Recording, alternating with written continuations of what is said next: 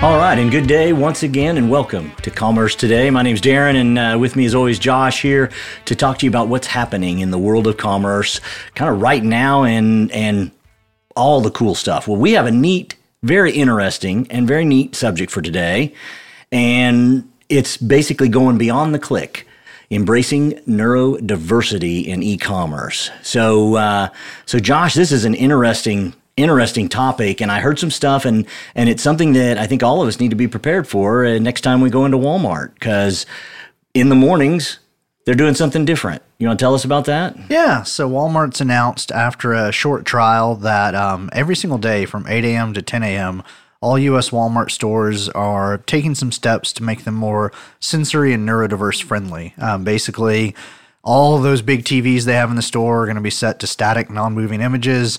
They're turning off that wonderful music we all love to shop to, and they're lowering the store lighting as well to try to make it a more basically inclusive and accommodating space. Well, it sounds like this will be the only time I will be shopping at Walmart from now on. I kind of like that. It sounds sounds interesting. I can't wait. Uh, can't wait to see it. When are the When does this start? Um, so this actually, by the time most people are hearing this, it's already started. For those watching the live stream, it starts in about two days.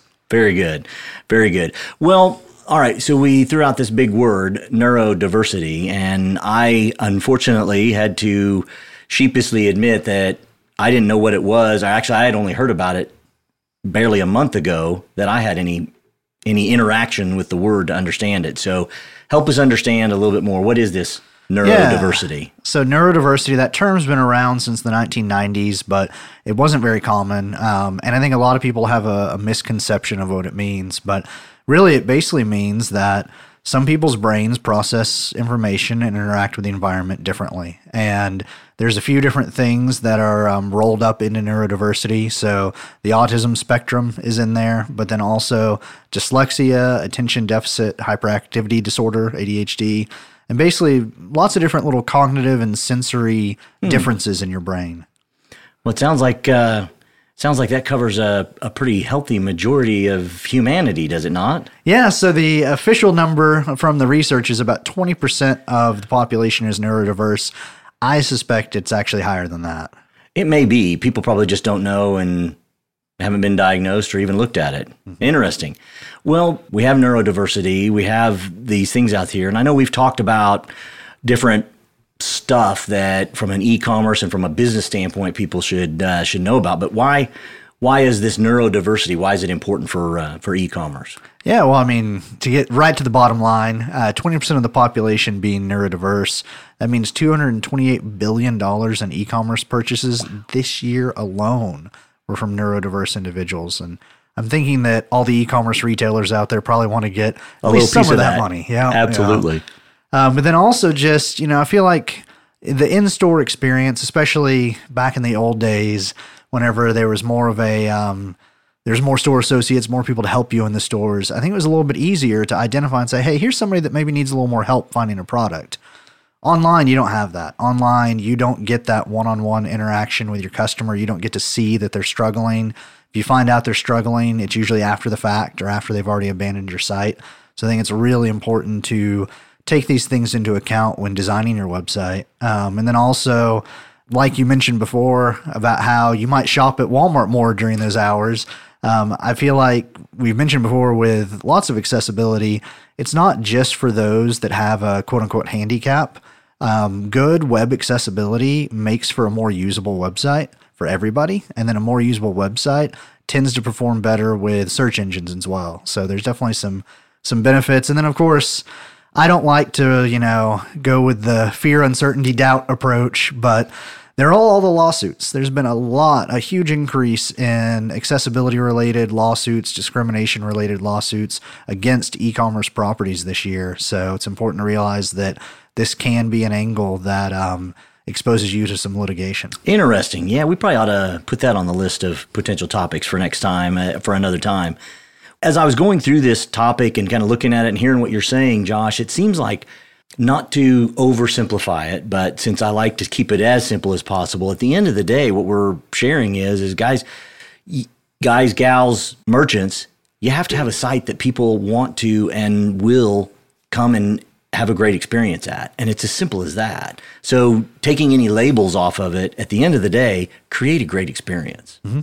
Isn't that what it's all about? Very much so. Very, so well said. That goes on to kind of the the what of all of this, this sensory processing, online shopping. What does that? How does that fold into all of this? Yeah, so like I mentioned, there's a lot of different things that kind of are labeled with this neurodiverse label, and um, it can literally be anything as simple as um, minor challenges in sensory processing to things like I mentioned of dyslexia, ADHD, autism.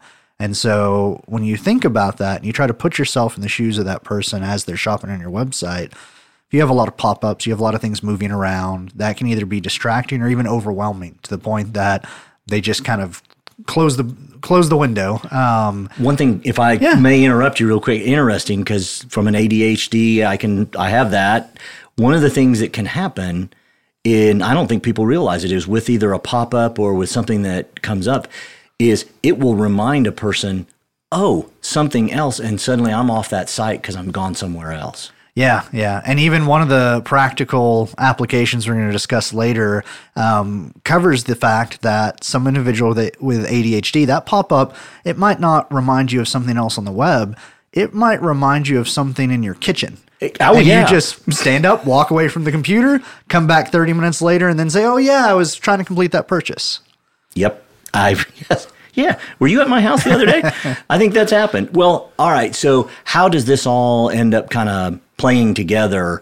You know, what are the what are some principles that merchants can take into account? Yeah, so um, we're going to talk about the the WCAG again, like we often do, but there's an even kind of more broad, timeless recommendation for design, and that is the concept of universal design, We'll actually have a link in the show notes to this because it's it's interesting but detailed reading. And this group came together, I think also back in the 90s, and said, doesn't matter if it's the web, if it's a building, if it's a retail store, whatever it is, there needs to be these seven guiding principles for what they called universal design. And it basically just means things that work for everybody. And the the biggest ones, the three that I wanted to call out that really relate to this are they say that when you're designing spaces, including online spaces, they need to have flexibility in use, simple and intuitive use, and easily perceptible information. Those are pretty broad brush there there Josh. So how do you interpret each of those cuz flexibility in use wouldn't that differ depending on how somebody might see it? It does. It does. And that's where um, the power of the web, like with a building, you can't allow someone to flip a switch and suddenly the building's a different color. With the web, you can do that. So that is cool. Um, and that's where also then taking that, you know, kind of very high level conceptual information about universal design and going back to the WCAG, which, if you haven't listened to our accessibility uh, episode, that's the Web Content Accessibility Guidelines. Um, and they actually have a, a, blog post on the WCAG website that we'll link to in the notes that goes over specifically what neurodiverse individuals need from digital accessibility. Um, and they actually call out specific items in the list of web accessibility to pay attention to for neurodiverse individuals. Well, and this is where I go back to I think we've said it over and over and over again these core principles of consistency, predictability, and the ability to control. I mean, that's just creating a great experience. Mm-hmm. It's so yeah, those have got to be there, and those are the key. Those are key principles from that WCAG as you're talking about. So if we take this to the next piece, all right, what are the what are the practical steps that our listeners and e-commerce merchants can uh, can take into effect? Yeah, so you really um, need to take a kind of a, step by step approach to looking at your website. Um, make a list of areas that it's deficient in that you can improve, and then just work through that list. Um, WCAG does have a specific list that we'll have in the show notes. Um, of course, you can always hire Creatuity to be that independent third party and run your website through that list. Um, I know lots of times in house teams, you look at the website so much that you almost see things that aren't there or miss things that are. Right. Um, the forest for the trees. Yeah, yeah. But then as you go through that list, um, basically you're looking at things like the color schemes, you're looking at the navigation, um, especially looking at multimedia if you're playing audio or video. Um, It's incredibly important to allow visitors to stop, play, pause any sort of audio or video. Really think if you're going to autoplay anything.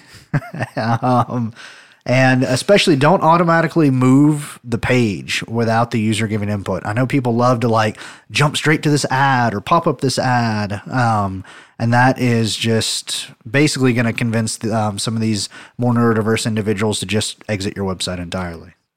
Well, I, I love this, Josh. I really do. But I have to say, and maybe you can tell me, because is it the website or is it the browser that causes the website to move automatically with, with certain things? Because it feels like sometimes it's it's the browser that does it. That if you're looking at it somewhere else or whatever, but you tell typically, me. Typically, it's the website. Usually, it's the website manipulating that browser and trying to trigger certain things in it. Um, you know, we we're talking about the positive side here. There's obviously the negative side of those dark patterns and all the different ways that um, kind of the the dark side of I don't even know how to call that usability, but that dark side that makes you and your browser do things that they want you to do so that you spend more money with them instead of well, what you want to do. And a lot of times it's the you go on and you're looking at something, but then there has to be a pop up with some news or that has nothing to do. It's basically it's it's clickbait, if you will, or whatever that gets thrown in there, and that's mm. the that's the part that ends up moving your browser all around. Well, what about what about timeouts and and defaults that can help users in this process? Yeah, this is where we go back to that trip to the kitchen that I mentioned earlier. So, um, turn off timeouts if you can. If you can't turn off timeouts, increase them to at least ten times their defaults. I know there are certain timeouts in there for security, like logging people out of their account, but even that, if you could increase that, consider it. Always balance it with a security concern. And that's just because either due to the amount of time it takes them to process the information on your website or the simple fact that they got distracted and they're now not even in front of their computer and they're going to come back 30 minutes later. You don't want the website to change when they're in the middle of an activity without them realizing it's going to change. So, worst case, if you're going to have to time somebody out, have one of those dreaded pop ups that says, hey, if you don't do anything in the next X minutes, this is what's going to happen. And I would say that that is, in my opinion, that's very important for mobile mm-hmm. because talk about the ease of a distraction is, I mean, it's imminent. You're going to get distracted. All right. What else on the? Uh, we have navigation as well as uh, other personalization features. What's uh, what's your thoughts there that people can take some action on? Yeah. So again, it's it's just good design, but your navigation should be consistent. Um, the links, the navigational tools, options. They should look the same and be in the same place on every page. I know sometimes people really like to have a special section of their website. You have a special experience where the links are a little different. Um, but that can really um, basically just increase the cognitive burden for everyone in navigating that page. Um, so that's especially going to present barriers to neurodiverse individuals. And then on the personalization, like we focus so much on AI and automation and personalization to sell more through, I don't know, the color of shoes I'm going to recommend to you. But you can also use that for accessibility. If you, there are users on your site that maybe you even give them a toggle saying, hey, I want the low sensory version of the site, you can remember that with that personalization tool and you can do things like never autoplay audio, never autoplay video, and really adapt the experience um, to their needs. That is neat. Yeah, that'd be fantastic. Well, what uh, what kind of tools and resources um, are out there around neurodiversity and, and helping e-commerce sites and, and the merchants? So there's not enough. Um, definitely a need for not. more. Um, but we are going to list in the show notes um, the WCAG and a few other articles and checklists that you can go through and um, use that to assess your website. Interesting. All right, man. This was this was a very interesting, Josh. Thanks a bunch, and I hope you all enjoyed it as well.